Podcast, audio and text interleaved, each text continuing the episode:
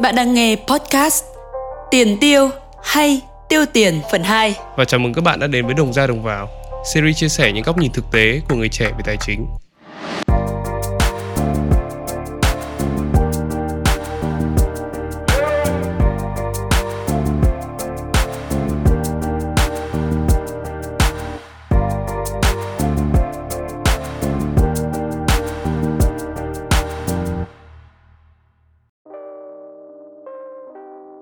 Chào các bạn đang lắng nghe podcast Tiền tiêu hay tiêu tiền phần 2 Các tập podcast của Đồng ra Đồng vào sẽ được lên sóng vào mỗi tối thứ ba hàng tuần cách tháng Quay trở lại với chủ đề ngày hôm nay, nếu như các bạn còn nhớ, Ở cuối tập podcast tiền tiêu hay tiêu tiền phần 1 thì chúng mình đã có một câu hỏi dành cho các bạn Đó là đầu tư từ đâu? Chúng mình đã nhận được rất nhiều những câu trả lời thú vị đến từ các bạn ở trên nền tảng Instagram và fanpage của Young and Wealthy, cũng như là Vietcetera. Ở một khía cạnh nào đó thì các ý kiến của các bạn đều có một điểm chung, đó là đầu tư từ tiền này, từ kinh nghiệm hay là từ kiến thức. Và hãy cùng lắng nghe một số ý kiến mà chúng mình đã lựa chọn nhé. Bạn Tô Hiến Long trả lời, vì theo hệ tâm linh nên đầu tư đỏ đen, ngắn hạn sẽ theo cảm xúc, còn đầu tư lâu dài sẽ theo kiến thức và kinh nghiệm. Vâng, có lẽ đây là một người chơi hệ tâm linh Nên trước khi vào lệnh chắc bạn sẽ phải đi cúng các cụ cho con giàu ú ụ bạn Na Dương trả lời, đầu tư từ đâu? Theo quan điểm của mình, đầu tư vào bản thân là khoản đầu tư không bao giờ lỗ. Trí tuệ là tài sản mà không ai có thể lấy được của mình, và mỗi người sẽ có tài sản riêng, nên nó rất công bằng. Và dù bạn có bao nhiêu tiền mà không có trí tuệ để sử dụng nó thì càng ngày càng mất thôi. Và bạn Kling 9998 cũng có một câu trả lời rất hay, đầu tư cần bắt đầu từ việc bạn hiểu đầu tư là gì. Nhiều người nghĩ rằng đầu tư là lấy tiền của người khác về túi của mình. Điều này là sai, đầu tư là tạo ra giá trị thặng dư để có nhiều thành quả hơn và phân chia phần thưởng đó cho mọi người. Đó là những câu trả lời mà chúng mình cảm thấy thông dụng nhất và từ những câu trả lời đó có thể là đã phát thảo ra chân dung của một số kiểu người đầu tư khác nhau. Có người thì đầu tư vào kiến thức, có người thì tìm hiểu ý nghĩa của việc đầu tư là gì, cũng có người lại đầu tư theo hệ tâm linh. Những quan điểm trên chắc chắn rồi sẽ không có đúng có sai. Ở một góc nhìn nào đó thì tất cả đều có lý cả. Tuy nhiên, nó mới chỉ là một phần trong câu chuyện tổng thể về việc làm thế nào để có thể bắt đầu đầu tư và đầu tư làm sao mới có hiệu quả. Và đây cũng chính là chủ đề mà chúng mình sẽ bàn luận trong tập podcast ngày hôm nay. Và nếu như các bạn chưa nghe phần 1 của tiền tiêu tiêu tiền thì nhắc lại một chút ở tập đó chúng mình đã nói về hai thành phần quan trọng của việc quản lý tài chính cá nhân đó chính là tiết kiệm và bảo hiểm trong tập podcast này thì chúng ta sẽ cùng khám phá nốt yếu tố còn lại trong chiếc kiềng ba chân, đó chính là đầu tư.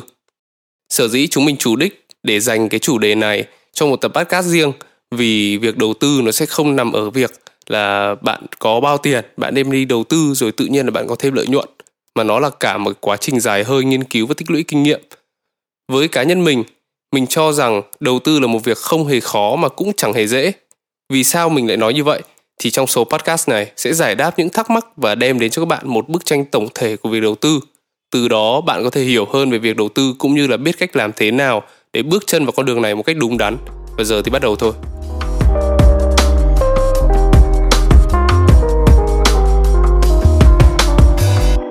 Ok, vẫn trong tâm thế của mọi người tò mò thì Trang vẫn sẽ đặt câu hỏi đầu tiên cho Nghĩa.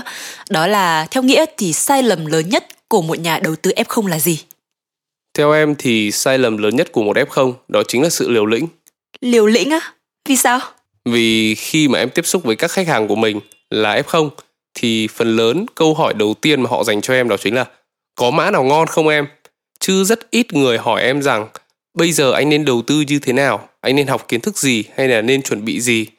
Hầu hết họ chỉ quan tâm đến việc là mua con gì để lãi, thậm chí là lãi nhiều lần chứ không quan tâm đến việc là đầu tư thế nào cho an toàn hay là làm thế nào để hiểu hơn về thị trường này vậy chị nghĩ sai lầm lớn nhất của f0 là gì uhm, với cá nhân chị thì chị nghĩ đó là sự mộng mơ ấy Thời gian qua thị trường tài chính nói chung và thị trường chứng khoán nói riêng có thể nói là rất là hot. Rất là nhiều người kiếm được từ việc ờ, đầu tư.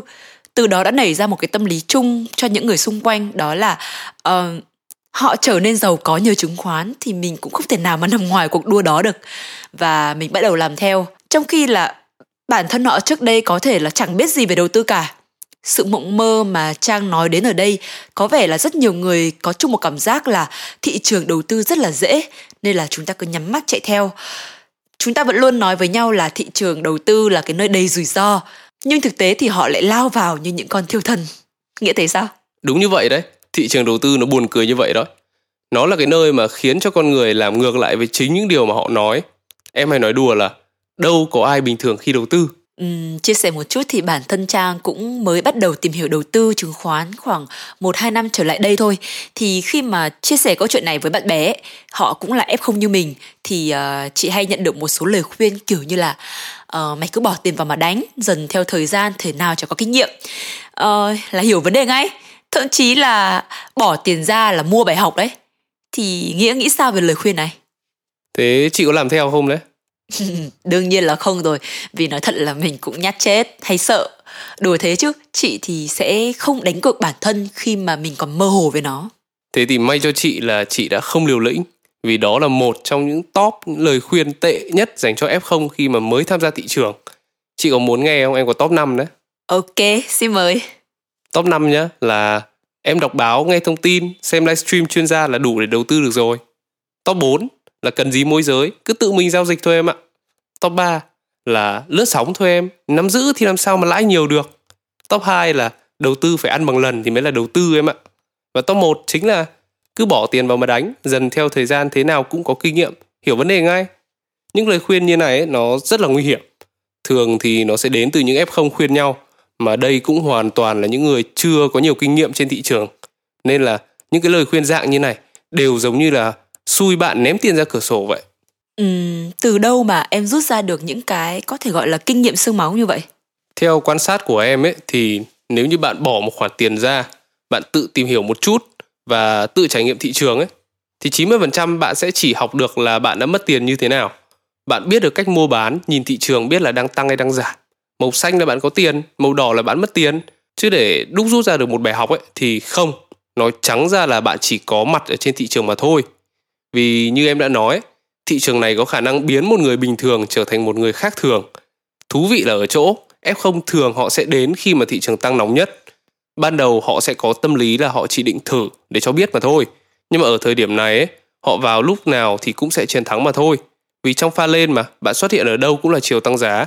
Khi đấy thì F0 sẽ say mê trong chiến thắng và chỉ quan tâm là làm thế nào để có lãi nhiều hơn. Và rồi họ sẽ quên đi cái mục đích để trải nghiệm ban đầu của họ chứ họ cũng không quan tâm là thị trường sẽ có tăng có giảm. Và khi mà thị trường giảm ấy thì họ sẽ thấy hoảng loạn và bán tháo. Lúc đó họ sẽ chả quan tâm đến việc là họ học được điều gì nữa mà họ chỉ thấy là họ vừa bị lỗ và họ đổ lỗi cho những tay to chi phối thị trường. Họ đổ lỗi cho thị trường lừa đảo nhà cái chơi xấu. Chung quy lại ấy, là sau một hồi đánh đấm thì thứ họ nhận lại được là một cục tức chứ cũng không hẳn là một bài học. Mà nếu mà có rút ra được bài học ấy thì bài học đắt giá nhất ở đây có lẽ là họ cần phải đi học để có kiến thức về đầu tư rồi mới tham gia vào đầu tư. Uh-huh. Uh, vậy thì hãy quay trở lại một chút và nói rõ hơn về cái top 5 lời khuyên em vừa chia sẻ nhé. Ví dụ như là cái ý đầu tiên là đọc báo này, nghe thông tin, xem livestream của chuyên gia là đủ để đầu tư được rồi. Ở cái này thì bản thân Trang quay ngược thời gian một vài năm trước ấy cũng đã từng nghĩ đơn giản là hàng ngày mình được nghe rất nhiều những thông tin từ thời sự này, đọc báo này hay là xem chuyên gia livestream ấy thì cũng được gợi ý là ngành này tốt này, ngành kia tốt, mã này ngon đấy. Nó như một cái máy dự báo thị trường, phải nói là như vậy. Um, và mình rất là vô tư đặt niềm tin hoàn toàn mua bán theo trong khi thực chất là mình cũng không hiểu rõ lắm bản chất của các chỉ số đó là gì đến một cái giai đoạn là thị trường xảy ra bất ổn, thì chị cũng sẽ không biết làm gì tiếp theo ngoài việc chờ là xem các chuyên gia đó nhận định như thế nào, cắt lỗ hay là giữ hàng tiếp. Rõ ràng là ở trong cái tâm thế phụ thuộc thì sẽ không thể nào mà giúp mình phát triển hơn được. Chính vì thế chỉ nghe tin tức thôi là chưa đủ, mà mình phải thực sự đầu tư kiến thức, ngâm cứu dành thời gian để có được cái khả năng là đánh giá thị trường, phải vậy không?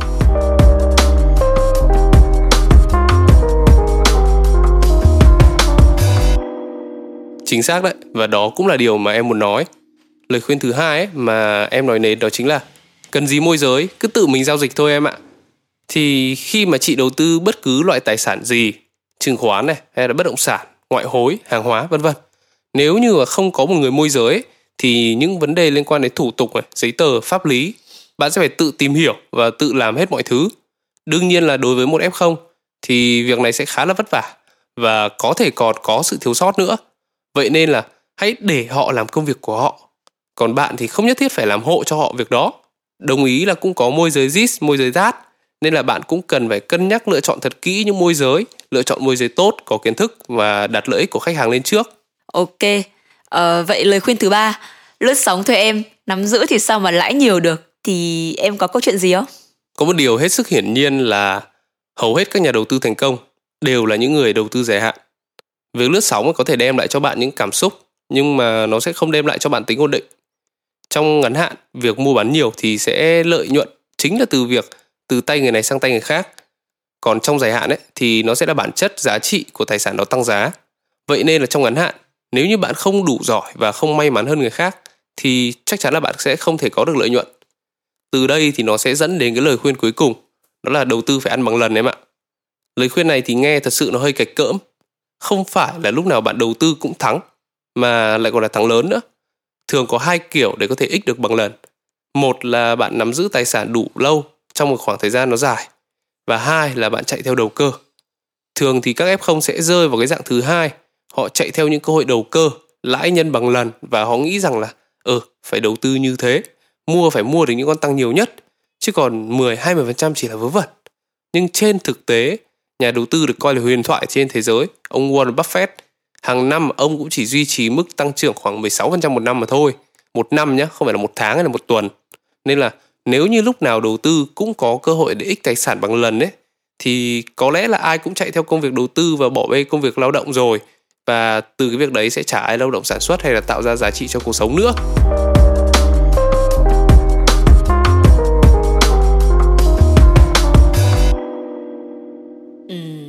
Có thể tóm lại là những gì chúng ta bàn với nhau về những cái tạm gọi là sai lầm của F0 khi chuẩn bị bước vào thị trường chứng khoán thì đó sẽ là họ thường ít khi chú trọng đến việc tích lũy kiến thức hay là sự an toàn của dòng tiền. Thay vào đó họ quan tâm đến việc làm thế nào để kiếm được nhiều tiền nhất, giống như bạn bè hay là những người xung quanh đang có. Um, có thể là may mắn thì họ sẽ gặt hái được những cái lợi nhuận ban đầu mà từ đó lại dẫn đến việc là coi nhẹ việc đầu tư kiến thức chuyên môn, thậm chí là bỏ bê những công việc chính và dẫn đến cái quyết định sai lầm và thậm chí là có thể phá sản nữa. Và nói đến đây thì chúng ta hẳn là hiểu vì sao cái câu hỏi dường như được coi là kinh điển về cái ngành này đến bây giờ vẫn được rất nhiều người không biết đặt ra, đó là chứng khoán có phải là cờ bạc hay không? Thực ra trang nghĩ là bọn mình cũng không phải là chuyên gia để chia sẻ với các bạn khán giả về những cái gọi là lời khuyên hay là bài học gì quá to tát cái tâm thế mà bọn mình ở đây chỉ đơn giản là đã và đang trải qua và muốn cùng mọi người thảo luận về chủ đề này. May mắn thì nó sẽ hữu ích với những ai đang có nhu cầu bước chân vào cái mảnh đất rất là màu mỡ là thị trường chứng khoán như hiện nay. Và lại lật ngược phần đầu podcast một chút, chúng ta đã thống kê một số ý kiến của các bạn thính giả về việc đầu tư từ đâu. Vậy với Nghĩa, với câu hỏi này em sẽ trả lời như thế nào? Nếu để em trả lời thì câu trả lời của em sẽ là em sẽ bắt đầu đầu tư từ kiến thức. Và thực tế là em đã làm như thế. Khi bắt đầu tìm hiểu về đầu tư ấy, thì em để tiền em đi học về đầu tư. Em biết là mình đang sắp dấn thân vào cái thứ gì. Nó có những quy tắc gì để hiểu là mình đang làm gì. Cái số tiền học cũng khá là nhiều. Và nếu như em để đem đi đầu tư thì chắc chắn là em sẽ mất hết số tiền đó mất. Có thể nói đấy là thương vụ đầu tư đầu tiên của em và thương vụ này đã rất thành công. Và tiếp đến là việc bạn cần phải chuẩn bị những gì để có thể là bắt đầu đầu tư. Thì chia sẻ của em là bạn cần phải hiểu rõ những khái niệm cơ bản nhất về các chỉ số như là PE này, PB, ROE, ROA vân vân. Tất cả những thứ đó là cái gì?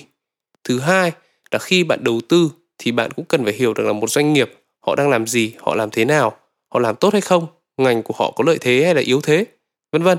Tất cả những điều đó đều thông qua việc đọc báo cáo tài chính và báo cáo thường niên nên bạn phải hiểu cách làm sao để có thể đọc được hai loại báo cáo này. Những chỉ số cơ bản ấy thì bạn có thể tìm hiểu online, nhưng đối với cách đọc báo cáo tài chính thì mình khuyến khích các bạn nên đi học. Kể cả bạn là người học ngành kế toán thì vẫn cần phải học bởi vì là cái kế toán bạn sử dụng ở đây là bạn dùng trong công việc, còn kế toán ở đây ấy là cái cách mà những nhà đầu tư thông qua những con số để họ đánh giá được doanh nghiệp đấy, công ty đấy đang làm ăn tốt hay không. Khi bạn hiểu được những thứ cơ bản nhất thì bạn mới có thể tư duy được là bạn đến với thị trường này với mục đích gì? Từ đó thì mới quyết định được là bạn sẽ là nhà đầu tư như thế nào. Bạn mục đích mua để nắm giữ tài sản hay là bạn tin vào một doanh nghiệp thì chắc chắn bạn là một nhà đầu tư dài hạn. Bạn mục đích để kiếm lời mùa vụ thì bạn hẳn là một nhà đầu tư lướt sóng tư duy của bạn thế nào thì sẽ quyết định cách thức đầu tư của bạn như thế rồi từ đó định hình nên cái phong cách đầu tư và tìm cho mình các phương pháp đầu tư phù hợp. Có thể là đầu tư giá trị hay là đầu tư tăng trưởng, đầu tư ăn cổ tức, vân vân. Có rất nhiều phương pháp nhưng không có phương pháp nào là tốt nhất cả. Mỗi phương pháp đều sẽ có những giai đoạn hiệu quả hơn các phương pháp khác và ngược lại. Vậy nên bạn sẽ cần chọn cho mình một phương pháp phù hợp với tư duy, với quan điểm của bạn nhất và kiên trì với phương pháp đó. Hiện nay thì cũng có các lớp dạy về đầu tư, nhưng trước khi đi tìm học bất cứ trung tâm nào thì bạn hãy cố gắng tìm hiểu thật kỹ những trải nghiệm của khách hàng trước đó để tránh gặp phải trường hợp tiền mất tật mang với những trung tâm có tiếng nhưng lại trình độ kém. Ừ, có một điều nữa mà Trang chưa thấy nghĩa đề cập đến ấy, đó là bên cạnh kiến thức, tư duy, phương pháp thì có một thứ rất là quan trọng mà mọi người hay nói rất nói vui với nhau đó là đầu tiên thì tiền đâu. Bởi vì suy cho cùng nói gì thì nói thì đầu tư trong bất cứ lĩnh vực nào kể cả giải trí giáo dục thì vốn cũng là một điều vô cùng quan trọng bắt buộc phải có. Và câu hỏi mà trang nghĩ rất nhiều bạn F không quan tâm là với một cái số vốn khiêm tốn thì liệu có gia nhập được thị trường này hay không? Thực ra là vốn ít hay nhiều không quan trọng lắm. Vì vốn ít thì an toàn, suy nghĩ được rất là bình tĩnh. Còn vốn nhiều thì lãi nhiều ấy, nhưng mà rủi ro sẽ phải chịu lớn hơn khi xảy ra tổn thất. Mỗi kiểu thì sẽ có một cái phương pháp đầu tư hay là một cái kiểu đầu tư phù hợp đi kèm. Theo em thì đối với một f0 thì vốn ít hay nhiều không quan trọng. Quan trọng là trải nghiệm trên thị trường. Vậy nên là với vốn ít ấy, vẫn có thể đầu tư được. Nếu như với số vốn ít bạn đầu tư được tốt thì ít nhất là cho đến khi bạn tăng được cái nguồn vốn của bạn lên ấy, thì bạn mới có thể tự tin được. Còn chứ với cái vốn bé mà bạn vẫn chưa thể đầu tư ổn ấy, thì rất là khó để có thể thành công khi mà cái số tiền nó lớn hơn.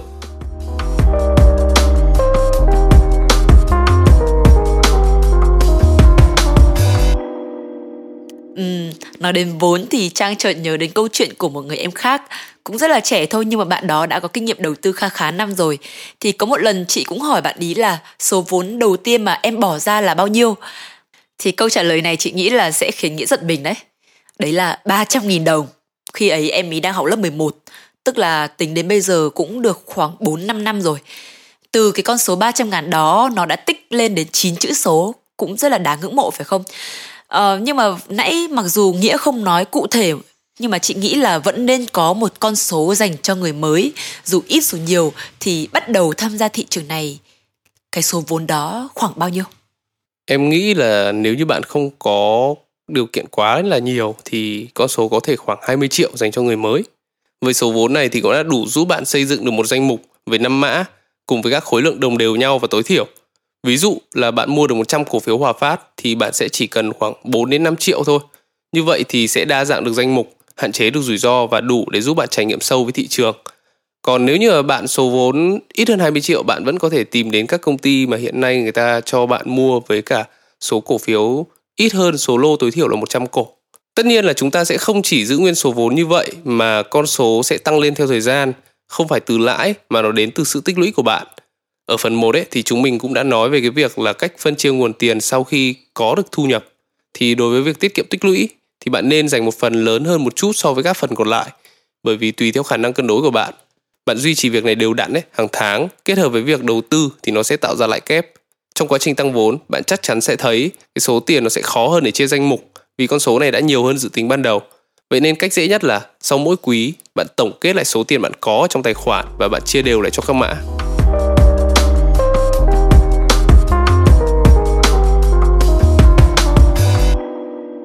Ok, chúng ta đã bàn luận với nhau về những ờ, lầm tưởng phổ biến của F0 khi gia nhập thị trường chứng khoán. Chúng ta cần chuẩn bị những gì hay là với số vốn ban đầu là bao nhiêu?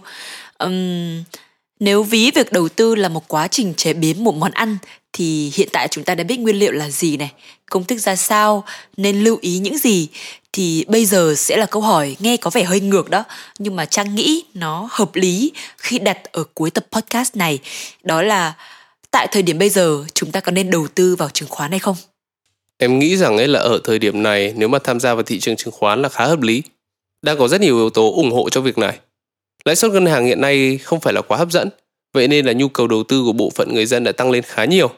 Tuy nhiên ấy, là vẫn chỉ chiếm đâu đó khoảng 10% dân số. Vậy nên có thể nói khả năng để phát triển hơn nữa là hoàn toàn có thể xảy ra nếu lãi suất ngân hàng vẫn tiếp tục duy trì ở mức thấp. Bên cạnh đó thì Việt Nam chúng ta vẫn đang trong đà phát triển tốt khi mà qua 2 năm đại dịch, chúng ta là một trong những nước nằm trong top các nước phát triển ổn định.